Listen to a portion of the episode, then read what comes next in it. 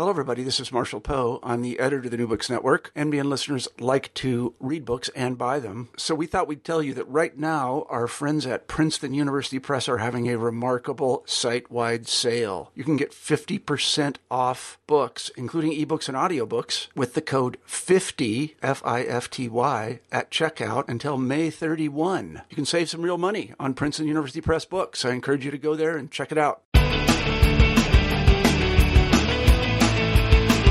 Hello and welcome to New Books in Sports. I'm your host, Bruce Berglund. Each week we look at a new sports book that we find particularly interesting and we interview the author. This week my guest is physicist and sports fan John Eric Goff. We are discussing his book Gold Medal Physics: The Science of Sports, published by the Johns Hopkins University Press. Sports science fascinates me most likely, learning how difficult sports really are from a scientific standpoint gives me some consolation about my own limited athletic ability. Add to that the fact that I'm not very good with science either, and a book like Gold Medal Physics is doubly intriguing. Eric's book offers plenty of insights into how athletes' bodies function, how balls fly, and how the physical world, whether air or water or mountains, works against them.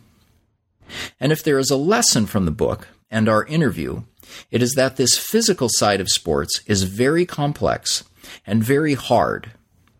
I think this is an important lesson. In the current world of sports overanalysis, we often hear commentators say that an athlete's inability to perform a certain move was due to a mental lapse or a failure of the will. A quarterback makes a brilliant throw to win a game, and we hear how he wanted to win. A gymnast fails to stick a landing, and we're told that she lost her focus. By looking at the physics of athletic accomplishments, Eric reminds us of the remarkable strength and dexterity and timing and luck that are involved. I learned a lot from Eric's book, and I enjoyed visiting with him about it. So let's turn to the interview. Eric, welcome to New Books and Sports. Thank you for joining me on the program. Glad to be with you, Bruce. So let's start by having you say a few words about yourself. You have a, a great line in your preface where you say that you get as giddy about learning something new in your work as a physicist as you did when you got a hit while playing in Little League. So why don't you tell us about your background in physics and your background in sports and how you brought these two interests together? I'd love to. I uh, I've always been a sports fan. I played baseball when I was a kid. Uh, loved uh, loved baseball. Followed it major league level and, and played all little league and, and into uh, early high school. And had a dream of becoming a professional baseball player. I pitched and played third and short, and I wasn't bad, but came to the realization probably around 10th grade that I didn't have quite the chops it took to make it to the major league level. And I always tell people I'm probably one of the few people uh, on the planet who chose physics because something else was more difficult. And uh, hitting a baseball uh, thrown at you at 95 miles an hour with a lot of spin is probably a little tougher than solving the Schrodinger equation. so I uh, I love science and I love mathematics and uh, uh, I really got into uh, physics late in high school and then carried that into my undergraduate years at Vanderbilt. So uh, um, it's just been a, a blessing uh, for a career to be able to combine the love of, of physics and sports and eventually put all that passion into a book. So I'll, I'll say that. You know, I would get excited when I got hits in Little League Baseball too. Uh, I, I didn't have the same excitement with physics. In fact, uh, when I took a university physics class as a freshman, I got a C. So I'll warn you that some of my questions are going to be uh, pretty dumb based on my lack of knowledge of physics. So, well, the only question that's dumb is the unasked one.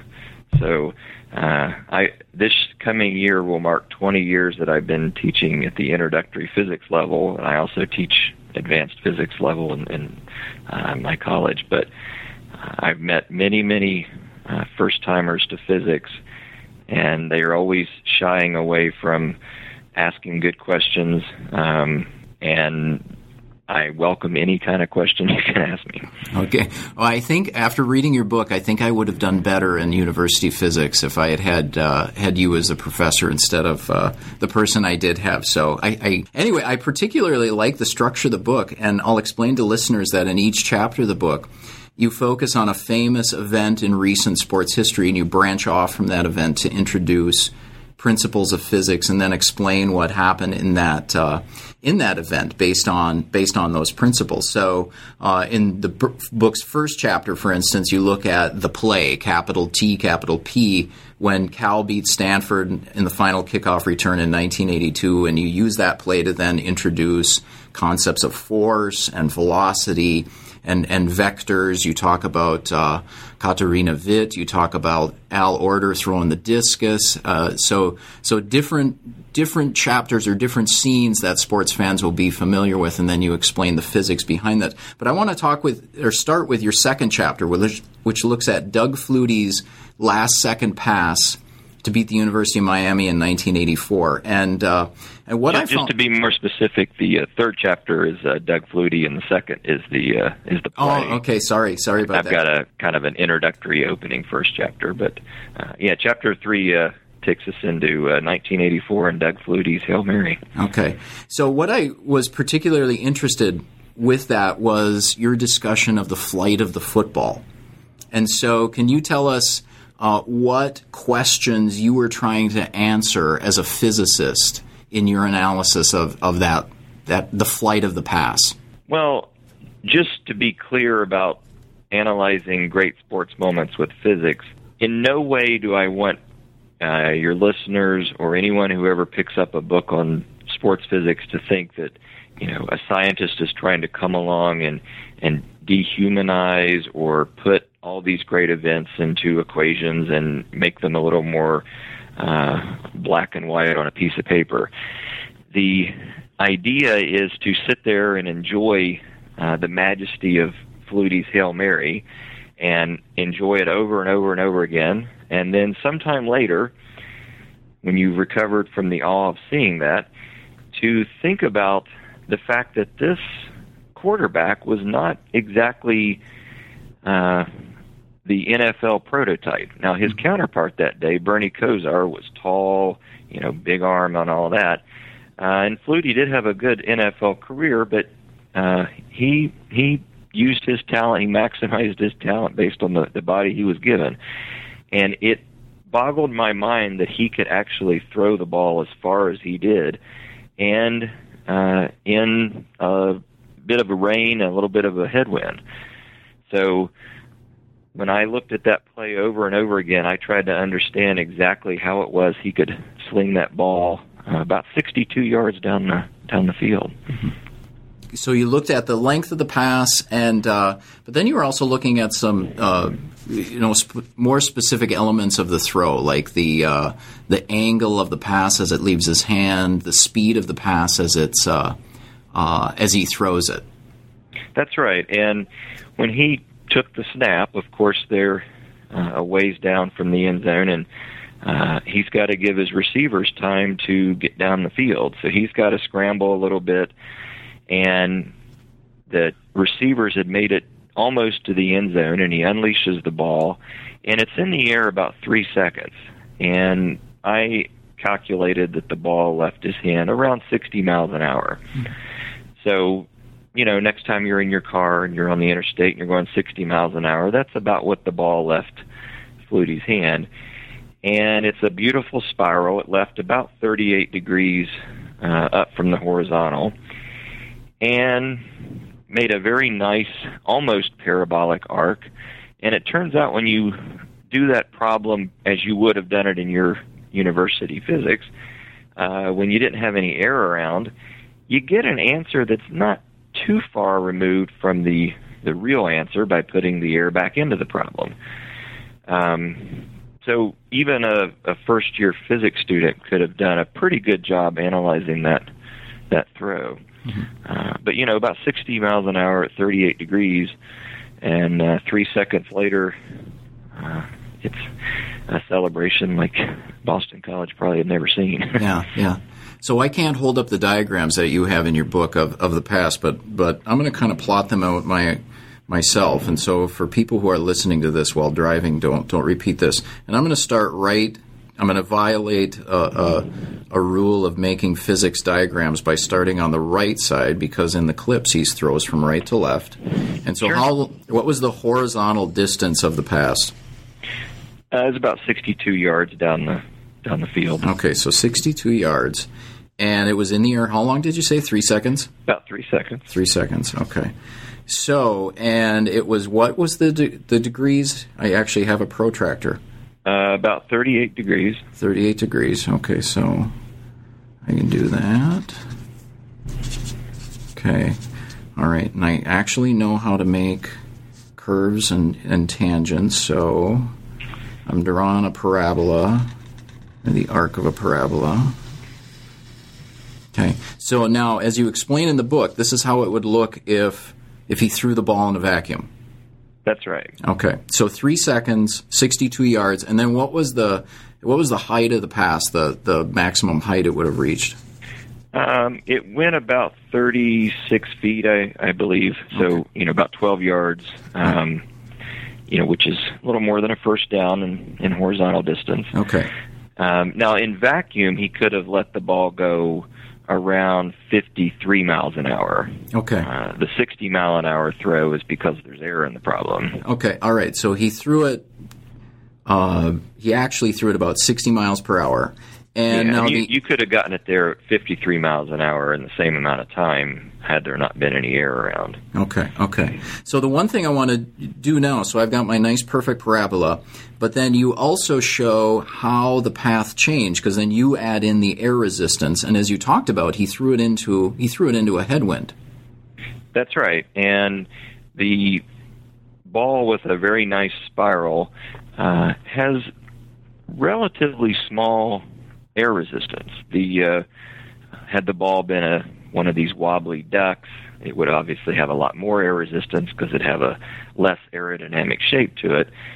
But a well thrown spiral um, actually makes it through the air with a fairly small amount of air drag, and that's not true for things like baseballs and cricket balls and soccer balls. So in looking at the the diagram you do, where you add in the air resistance, so the path of the ball goes somewhat higher at the top.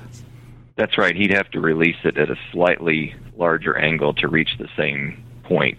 Okay. So then what surprised me is that it still does stick more or less to the arc of a parabola. I had thought, with my limited physics knowledge, that the arc of the ball going into the wind, but then also with gravity playing upon it, was that it would be more like a. Uh, more like the arc of a fly ball, you know, where it climbs up and then it has a steeper descent. That's right, but don't forget that fly ball that you see has a lot of backspin on it typically, Oh, okay, okay. So, and so that affects the flight. Oh, okay. All right. So I thought that flight would be more of just kind of the dying speed of the of the ball as it's going through the air. well, the air is working uh, uh, on the ball to slow it down, and that removes some energy. You can take away a little bit of the spin. Um, but certainly a baseball has a lot of backspin, and so does a well hit golf drive. So the trajectories tend to rise up and then fall much steeper on the way down. Okay. Okay. So that was something I was going to ask you as well, and you talk about this in a book that a football in a tight in a tight spiral is pretty aerodynamic, and you just mentioned this, whereas a baseball is not. That's right. A baseball, being much more spherical in shape, doesn't have a nice uh, nose cone forward. It's not uh, anywhere near as aerodynamically shaped as a football. Okay.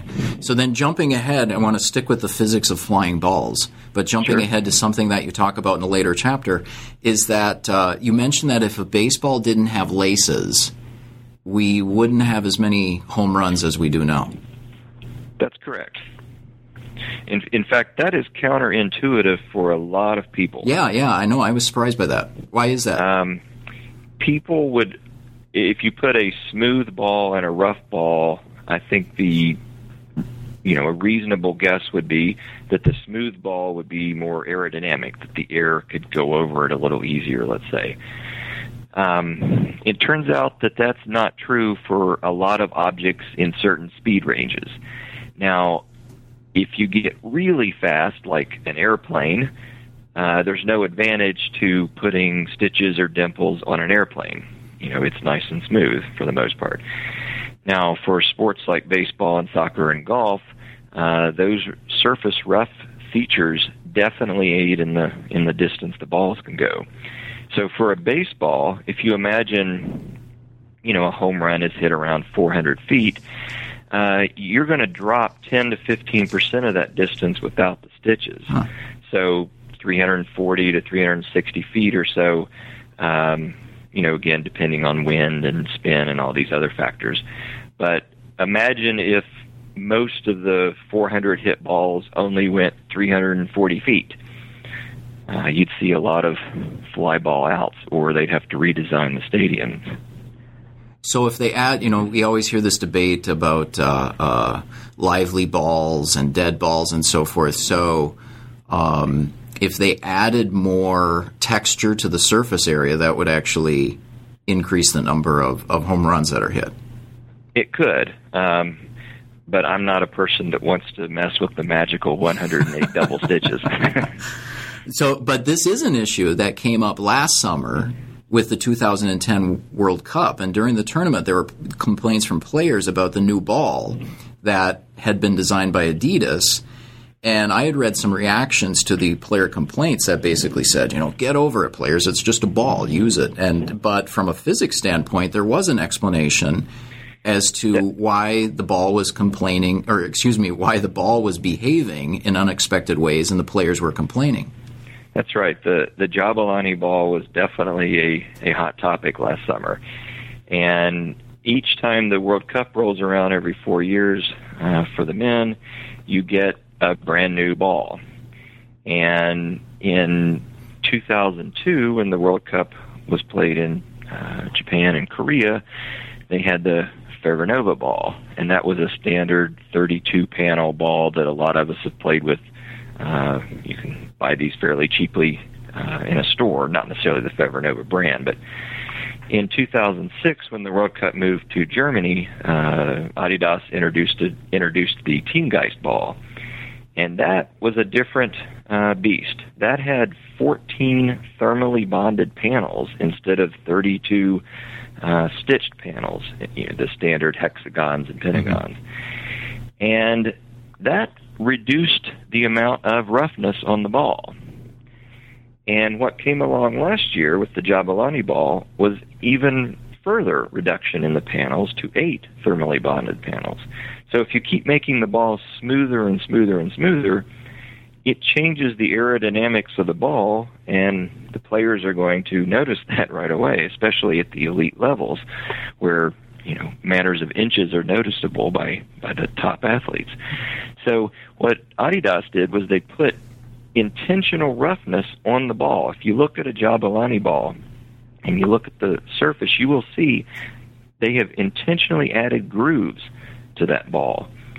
And they did that with the purpose of getting it roughly as rough as previous balls so that the flight dynamics would be comparable so the players wouldn't notice anything uh, too out of the ordinary. Now, every World Cup, when there's a new ball, uh, there are grumblings, especially from the uh, the goalkeepers, about the new ball. The Jabulani was certainly different from the Teamgeist ball. The uh, flight dynamics of a soccer ball are uh, quite interesting. If you have a very uh, slow hit ball, let's say 20 miles an hour, uh, the amount of air drag on it uh, isn't terribly large. But something happens between about 20 and 45 miles an hour to drop the amount of drag that you would have for a given speed. Uh, in fluid dynamics, we call this the drag crisis. Got to have these fancy names. After that, you have a fairly stable amount of drag, and it's proportional to roughly the square of the speed. So what I like to tell people is if you're in your car and you stick your hand out the window and uh, you're going 30 miles an hour and you kind of feel a certain force on the the hand. You go 60 miles an hour, you double your speed, you're going to feel about four times the force.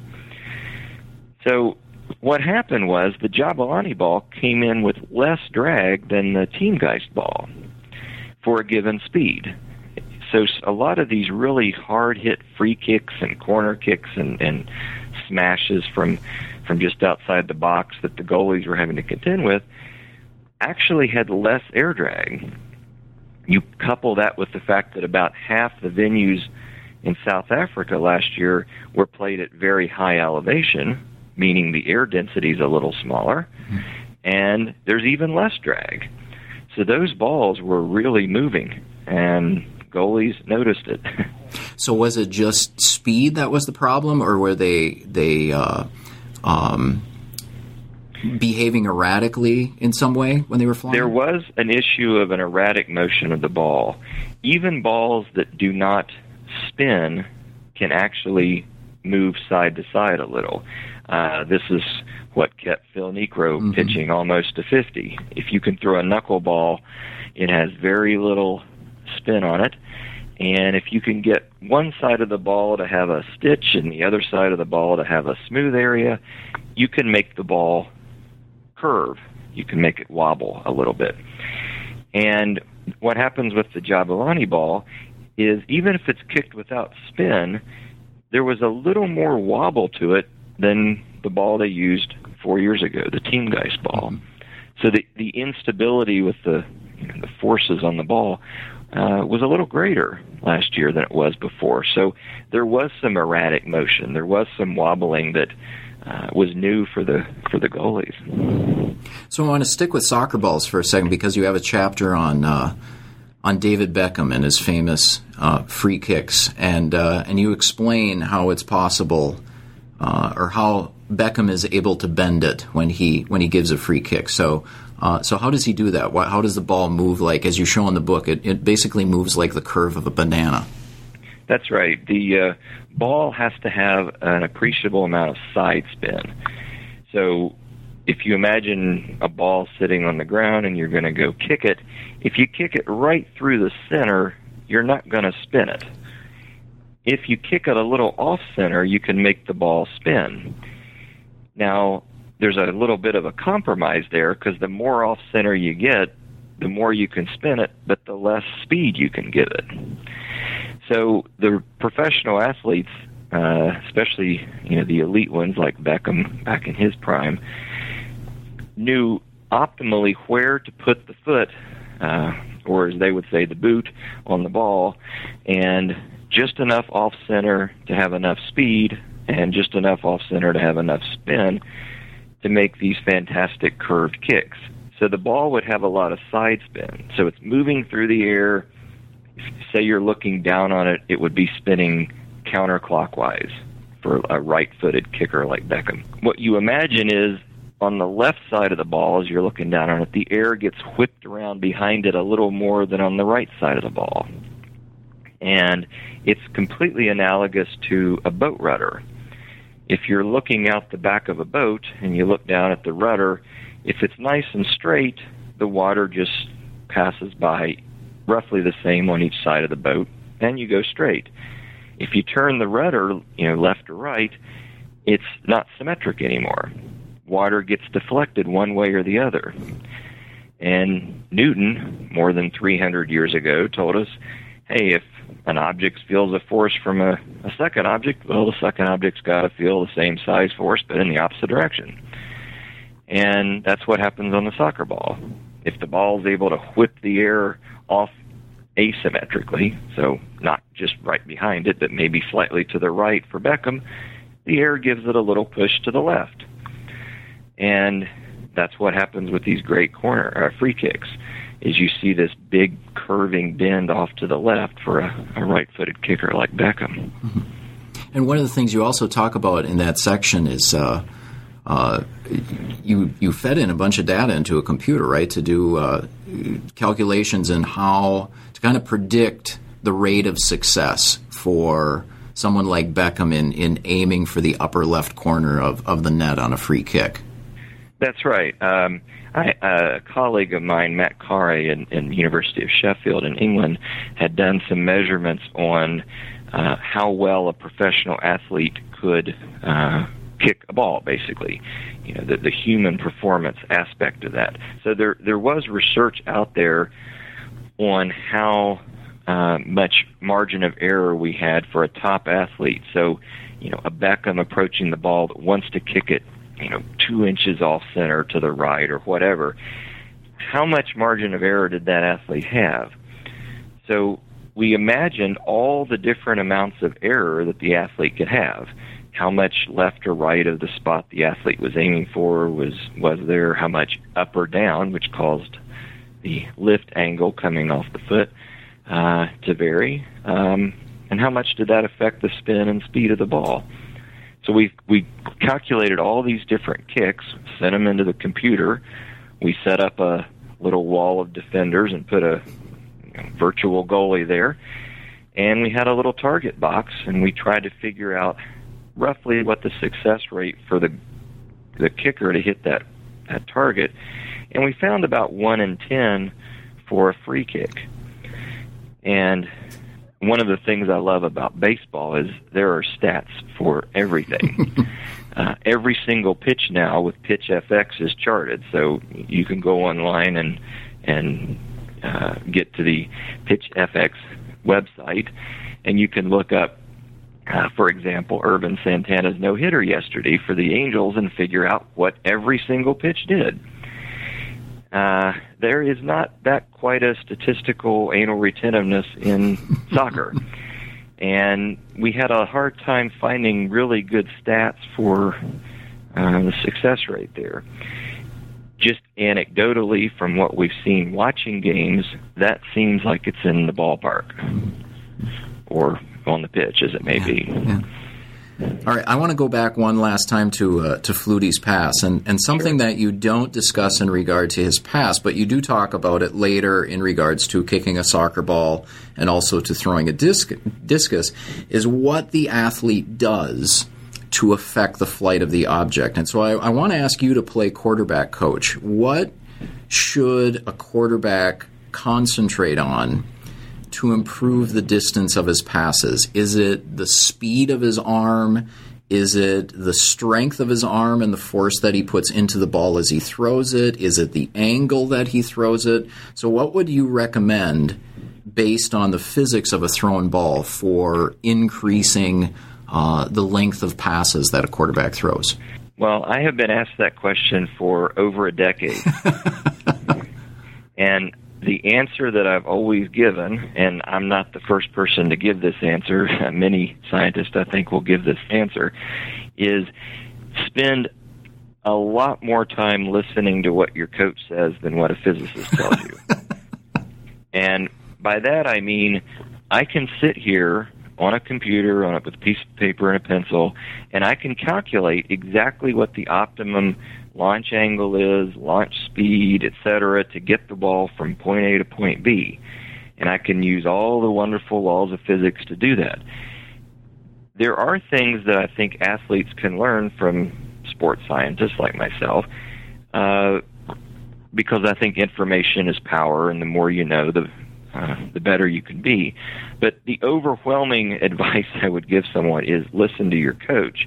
The coach is going to have all the techniques down and mastered and be able to provide those to the to the player. Now, what can I say? Well, is it really good to bulk up your arm? Is it really good to be flexible? Um, why does an arm go dead as you age? I mean, the idea is it's like a spring. You have uh, tendons in your body, in you know, make these connections in your uh, body. They store energy like springs. So a pitcher early on in his major league career can throw really hard, and as you age, even if you're spending all these hours in the gym and you're bulking up your arm and you have you know phenomenal muscle strength if you don't have the same flexibility and elasticity in your tendons, you can't store as much energy. So you you just can't throw as hard as you get older. I mean, it's, it's why our our faces wrinkle as we age. Where our skin's just losing elasticity. It, the spring's getting uh, weaker. so the uh, advice I would say is, you know, maintain a good exercise regimen, a good nutrition regimen, stay toned, stay flexible. You know, don't kill yourself in the gym. But guess what? All those things are exactly what your nutrition coach, your quarterback coach, and your head coach are going to tell you. Okay, I want to. I now, want to, now to throw a perfect spiral. Of course, I mean you know we can talk about uh, the physics behind that and how the hands got to hold the ball and and how the ball's got to be released and and the motion and all that. But that's a well established uh, coaching principle as well. So I'm not sure that even if I explain to a, a quarterback exactly what the frictional forces involved with the fingertips and exactly the uh, imparting of angular momentum to the ball and all these other fancy physics words, I don't know that that's going to help them more than the coach is. Yeah, yeah, yeah. And what you were saying in terms of coaches train, uh, coaches knowing techniques, and and also I was thinking of of the intuition of of great athletes. You know, especially you were talking in in or you wrote about in the chapter on the Stanford band play. Uh, something I found interesting is is the vectors of a lateral, and you know I've thrown pl- plenty of laterals and. It's, it's something you just do intuitively on the on the field, and it works. And yet, in reading that section of, of the chapter, I realized wow, this is pretty complicated to to get a lateral to go when you're running and the other person's running and you throw a lateral and you have to get it going backward and and get it to the target. That, that's right, and and what a lateral allows me to do is talk about uh, this fancy term frames of reference. So someone sitting in the stands, uh, just not moving with respect to the field, just watching the game is in a different frame of reference from the person who's running with the ball. You know, the person running with the ball look, you know, uh, it might be dangerous to do it, but if it looks up in the stands while running, uh, would see the stands moving in the other direction. You know, we we tend to think of ourselves uh, uh, as at rest, so to speak. Uh, when you're 500 miles an hour on an airplane, uh, you're able to walk around the cabin and do things normally that you would on on the ground. So uh, you have a sense of being at rest there. Now, when you're running and you're exerting, you, you you know you're moving with respect to the ground. You don't really perceive yourself at rest. But the point is, when you get ready to release that ball while you're running, it's not just good enough to toss it slightly behind you as you're running because the person sitting in the stands, or more importantly, the referee, if that ball is seen as actually advancing forward, it's not a legal lateral. And the reason that can happen is, and I'll make it even simpler than trying to think of the you know the two dimensional or even three dimensional lateral physics. Just imagine you're in a van uh, with the back door open, and you're going down the road at I don't know 60 miles an hour and you're standing in the back of the van and you're holding, you know, a football. And you toss the ball out the back of the van, but it's 30 miles an hour with respect to you. So it's it would leave your hand at 30 miles an hour if you were standing on the ground and someone measured it with a radar gun. Now, somebody on the side of the ground watching that van go by would see the van going 60 miles an hour in one direction the ball leaving the player with respect to the player at 30 miles an hour, it's going to look like the ball is going 30 miles an hour in the direction of the van. Because mm-hmm. we're adding two different velocities here. So the person on the van says, I threw that backwards. The person on the ground says, No, you threw it forwards. Now, both people are right because they're answering their, uh, they're addressing that question in their own frames. But what's important in a football game, of course, is you know the frame of reference of the field, you know the stationary field. So, uh, and that's a challenge even for referees because they are running. Mm-hmm. So they're not they don't have the luxury of sitting there at rest like someone in the stands and and judging where the ball moves with respect to them. They have to watch the ball being pitched, note on the field using a, a line marker or something, some reference where that ball was released and then where it's caught. So they can't really get caught up in their own moving frame. They're, you know, it's running with them.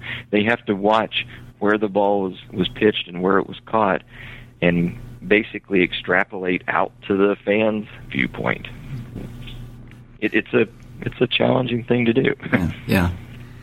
So I want to turn to uh, uh, some Olympic events, and uh, uh I want to talk about Bob Beamon's uh, world record long jump in the 1968 Olympics, which you have a, a chapter about. And uh, one of the, the big questions, the big controversies about Beamon's jump was how he benefited from the higher altitude at Mexico City, and and so that's something that you did you did analyze. And what did you find with that? Well, it is true that you know the '68 Olympics took place in in Mexico City. Now, we we also need to keep in mind everybody else was jumping in Mexico City too. Mm-hmm. It's not like they dropped Bob Beamon off in Mexico City and and put everybody else, you know, in New York City or wherever close to sea level. So he had about a two meter per second wind uh, at his back, and the uh, additional um, contributions to the air are legal. That that's within the legal limit. It's at the apex of the legal limit, but it's still within the legal limit for jumping.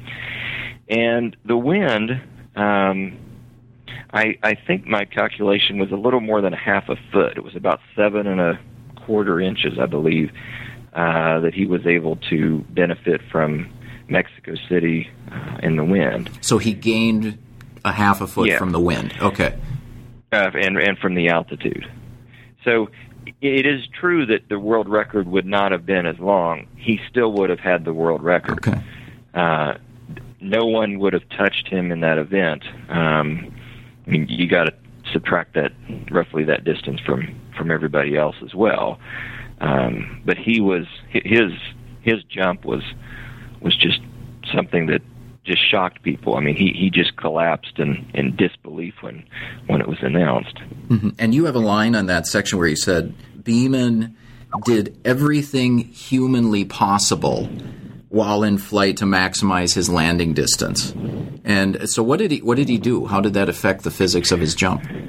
Well, if you think about watching sports, one of the uh, the seductive lures I think in watching sports is this belief that the common fan has that you know I could do that. I could probably come close to doing that. I could make that shot. I could hit that ball, field that ground, or whatever when you watch a long jump, you think, okay, what the guy's just running fast, gets up to this line and, and jumps. There's an amazing amount of technique involved that if you're not watching closely, you're just going to think the guy runs down and jumps. What happens when you're running, you're mostly upright, and when you get into that pit where you're going to land, if you notice, long jumpers aren't standing up when they land they're mostly uh, crouched down and they hit the uh, the sand with their feet, and their you know bum is very very close to the ground. So what happens is they have to do something while in the air to reconfigure their body. But what happens is, not only in the air, but everywhere else, we're constrained by the laws of physics. So if part of your body moves one way, there has to be some compensation for another part to move another way. So what Beamon did and what athletes do, they throw their arms way back behind them when they're in the air. And there's a beautiful principle in physics called conservation of angular momentum, and it has to do with how things are turning. And people use it to explain motions of galaxies and they also bring it down into the atomic and nuclear and subatomic, subnuclear world. this is a very important uh, principle in physics. So, you put your arms way back behind you. That's a rotation. Well, something else has to rotate. And what it is, uh, it's the legs. The legs rotated forward. So, with very strong abdominal muscles, I mean, you know, we don't uh, underestimate the importance of training. I mean, these these, these are toned athletes with incredibly uh, you know strong abdominal muscles who can force their arms back. Their legs are moving forward. It's it's it's like you know uh, uh, it's almost like watching a stapler. You know the the top part gets crunched down with the bottom part. So his head and torso start rotating toward his legs, and his legs are rotating up. Now, when he lands, his feet are way forward. He's not anything close to standing up. He's able to go uh, a little extra distance as opposed to just standing up. So he put everything right. He had a little bit of uh, tailwind. He hit the board just just right. Um, his technique was just essentially flawless in the air, and he was able to uh, get his feet forward and have a little bit of an extra uh, at a distance at the end because of that beautiful angular momentum conservation idea. So another Olympic athlete that you analyze in, in flight is Greg Louganis and his and his dives. And, uh, uh, mm-hmm. and one of the questions you you ask in that section on Louganis is how fast he is spinning when he's in a tuck position doing somersaults. So how fast was he going around? So in the the tuck, I trying to remember here. He was doing three complete turns in uh, about a second and a half. So that takes you down to about uh, two revolutions per second. Uh, if you put that in terms of revolutions per minute, that's going to be what 120 revolutions per minute. Okay. So, you know, uh, something comparable to if anyone listening remembers what albums are. Know, we used to play these things at 33 RPMs or 45 or 78, but uh, so this is even faster than that. Huh. So in that section, you also talk about the physics, uh, physics and water. So you discuss things like water density, displacement, and buoyancy. And uh, uh, in, in, that section, in talking about physics and water, you you bring up something that I always think about when I'm watching diving competitions is why don't they hit the bottom? Well, the uh, the rules for uh, diving when the uh, the water depth has to be about three and a half meters for the one meter springboard, and a little bit more, about 3.8 meters for a three meter springboard. Um, those depths are plenty to uh, ensure that the motion is arrested before the, the diver is going to get injured hitting the bottom. So, what can be done by a physicist, uh, and you're certainly not going to build a pool without doing some calculations first. You're not going to build a car or an airplane or anything else without some scale models, computer models, some kind of calculation. If you know what an athlete can do jumping off of a board, and how high that athlete can go, you can calculate roughly how fast the athlete's moving. You can then calculate you know the water drag on the athlete, the buoyant force, the weight of the athlete, etc., and figure out about how much depth you're going to need. And then you make the pool a little deeper. you know, you're not going to mm-hmm. put it right at the edge. You know, the these safety factors that engineers talk about. You you go a little bit more. So the the depth is plenty uh, plenty deep to uh, to make sure that they're not hurt. Um, as soon as you enter the water, um, you have the largest amount of uh, water drag on you. The faster you go, the the more water drag, and then you can make it even larger by putting your arms out. Mm-hmm. You know, making your area bigger.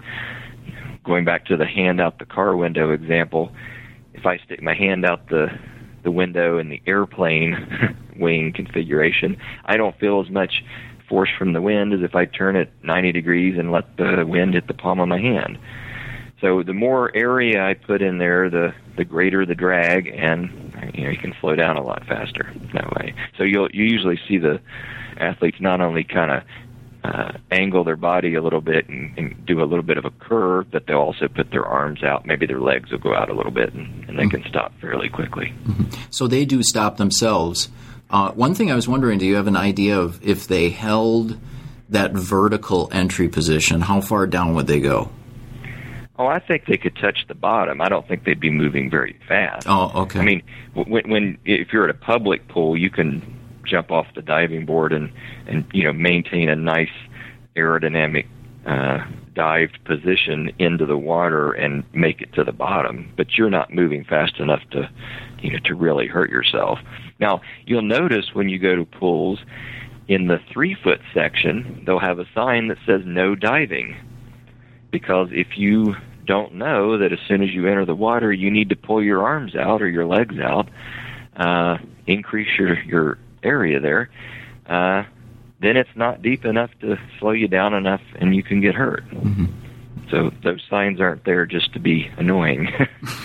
so you have another chapter devoted to the to the Tour de France and and uh, with that, you do something interesting. Rather than simply explaining what happens, what the athletes are doing, in that chapter, you make a model in order to predict the times for stages of the race. So, how did you how did you create this model for predicting stage times?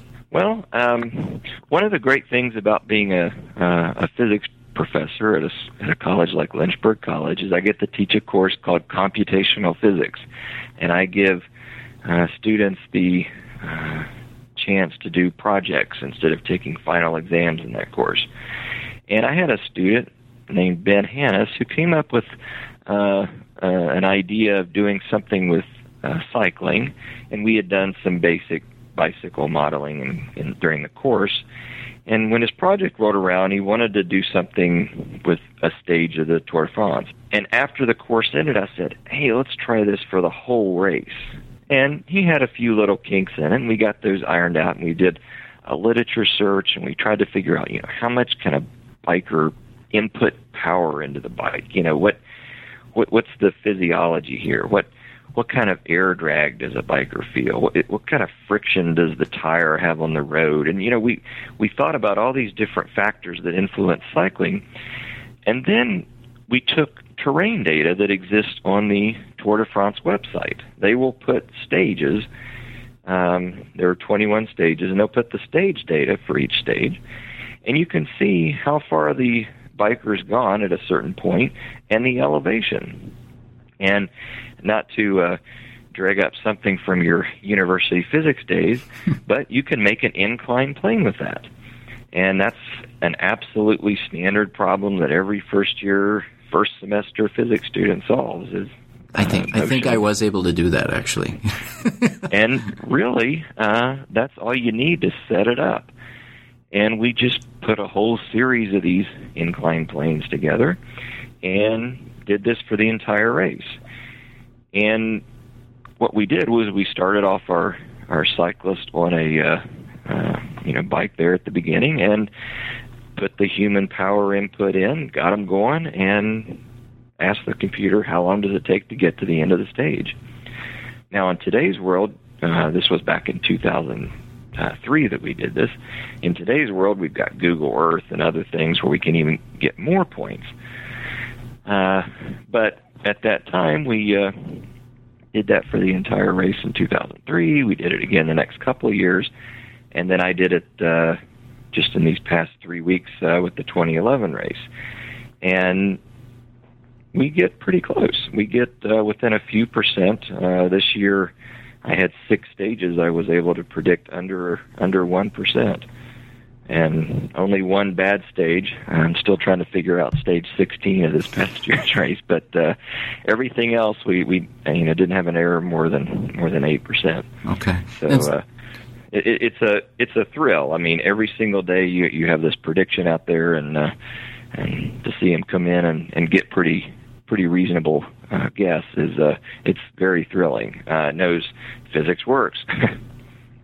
Yeah, and we will link to your blog uh, from the website, and, and I did I did follow it, and I was I was reading your blog entries, and it is quite fascinating. And so, so what is the one stage that throws you? So is it stage sixteen that you have trouble with? Why why is that a problem? It threw me because when the time came in, I had about a half an hour or so too slow. And when I looked at the stage, except for two little portions at the end, the whole stage is almost all uphill. And it rained. And the average speed on that stage was greater than the average speed for any other stage that had been run to that point, except for the uh, little short uh, team time trial in stage two. So it looked to require an, uh, a lot of power beyond what was in my model. So I, I'm still thinking about that one and trying to figure out exactly what the uh, what the issue was there. Mm-hmm. So, as you said, the modeling of, of doing an, an, incline is something that, as I said, I remember doing it in, in, my freshman physics class. But the, the tricky part is the force, correct? Of figuring out how much force the uh, the biker and his bike brings into the equation. Well, we have a pretty good model of what the air does on on a, an object. We, you know, we we have a pretty good idea of what air resistance is doing. Mm-hmm. It's hard to explain uh, the details, but we have a good phenomenological model of, of air resistance. We have a pretty good understanding of what the tire is doing with the road, and we know the earth is pulling on the the cyclist uh, and the bike. That's you know what we all call our weight, and we know the road's pushing back on uh, the cyclist perpendicular to the road. And really, that's about it. And once we have some basic understanding of those forces, we set up our you know, freshman physics uh, inclined plane and uh, put good old Newton's laws into action and, and solve the problem. So I realized I used the wrong term. So the correct term would be power, correct? Well, yeah, the, the amount of power that the cyclist is able to put in is in a very important number. The model is very sensitive to that. Um, it, it's amazing how many calories these cyclists can burn. I mean, they can burn upwards of 5,000 calories in a given stage, you know, for some of the longer stages. And they have to eat while they're on their bike. Uh, they do other restroom type breaks while they're on their bike. Sometimes they will receive coaching or, you know, encouragement from fans. Uh, this past year someone got knocked into some barbed wire in a very unpleasant looking video. Um, a lot of things happen during the race that we just can't possibly put into our model. You know, I don't know when it's going to rain. You know, mm-hmm. you know there, there, there are weather factors that are difficult to to put in. So, you know, we, we do the best we can, and um, turns out it's it's working pretty well. Hmm. So, and you get quite a bit of interest in your blog for your predictions of the race. I was very humbled and very flattered that um, right now the count I believe is uh, 24 countries. Uh, huh. People from 24 countries have at least you know someone in one of those countries has checked out the uh, the blog. Uh, that's what my stats page tells me. So this modeling of, of the Tour de France to predict stage times is one example. I guess we can call it applied physics in, in, in sports. But you do mention in the book the ways that an understanding of physics is used in designing equipment and in training. And from my layman's perspective, it seems as this has become a more prominent part of sports in, say, the last 15, 20 years. And, and I'm thinking of the design of golf clubs and the design of body suits for, for swimmers. So I'll ask you, as a, as a physicist, is there a noticeable increase in the number of scientists and engineers and the application of science in sports? Oh, I, yes, there is. Um, in fact, I would encourage any young listener who's interested in sports science to think about Lynchburg College as an option and, and come work with me and do some sports physics. Uh, and I'm I'm not the only one out there. A, a very simple uh, internet search could take you to uh, scores of other people working in this field uh, very quickly. And the thing about golf, uh, its rules are not constrained as anywhere near like what baseball is. You know, you, you read about how a baseball is is constructed. It is not the same thing in golf. There's more flexibility with how the the club is designed and as people develop new materials, um, the modeling gets better. The just even the video technology, you know, high definition, high frame counts per second, ways of actually visualizing what's going on. Uh, computer modeling, as the computer industry continues to give us faster processors and more efficient ways of handling codes and all this, we can simulate things on a computer much faster and better than we could 10 years ago. So we can put cyclists into a computer and run, you know, wind over them and and see what the wind's doing all on the computer without ever having to you know, subject a, a rider to a wind tunnel or anything. Mm-hmm. So there are a lot of things that can be done uh, making use of new technologies that allow us to keep inching records, uh, you know, you know, breaking records and you know getting uh, more and more out of human performance. Mm-hmm. So we're almost out of time, but uh, let me ask you: in, in your research and in your ongoing work, what sport or what uh, you know particular move in a in a sport in a competition do you find most challenging to analyze and explain as a physicist? So I guess what requires you to do the most complicated equations?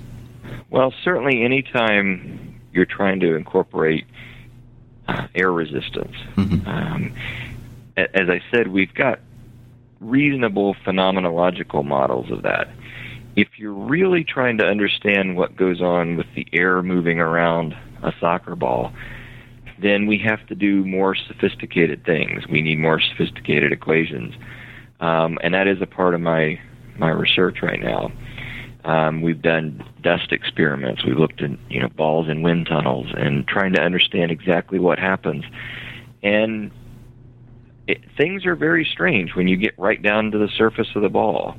And just to give you a fast example, if you've ever had a ceiling fan and you've noticed it's dusty, and you think, well, I'll just get rid of that dust, I'll flip it on high.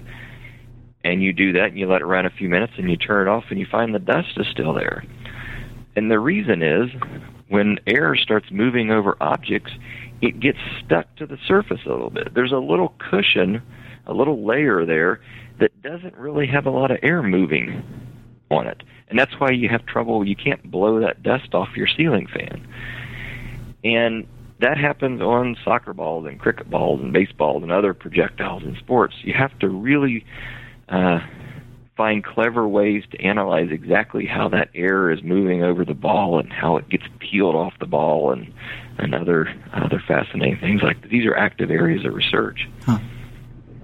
And so then one last question, is there an individual athletic feat that in in your research, you know, whether something in the book or, or something else you've looked at that uh, just left you amazed, you know, perhaps something where a human stretched his or her body to the limit or close to the limit of what is is physically possible?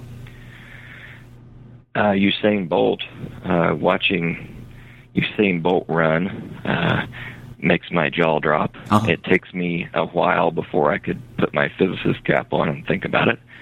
Um, I mean, he's got a, a an ideal body size for for that, and he's able to maximize uh, the gifts that he was given, and he's just shattering records left and right in in the 100 meters.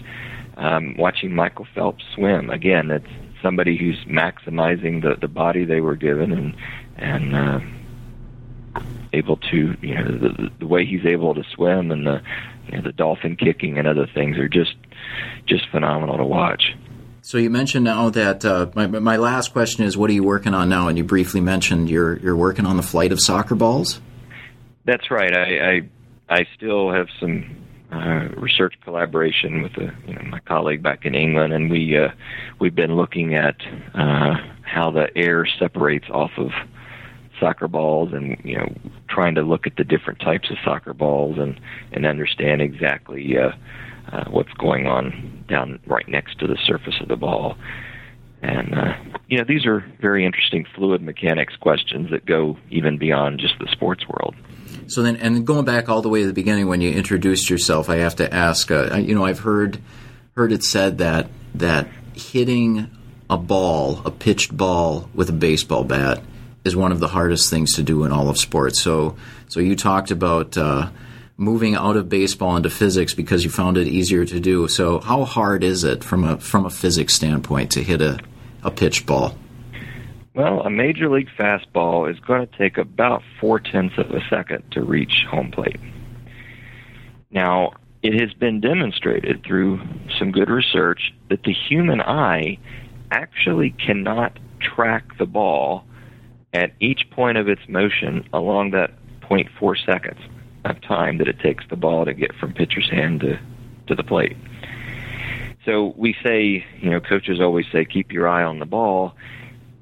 You can in places, but you can't, your brain cannot do it that quickly. You cannot track the ball at every point along that path. There's a lot to be said for practice, for muscle memory.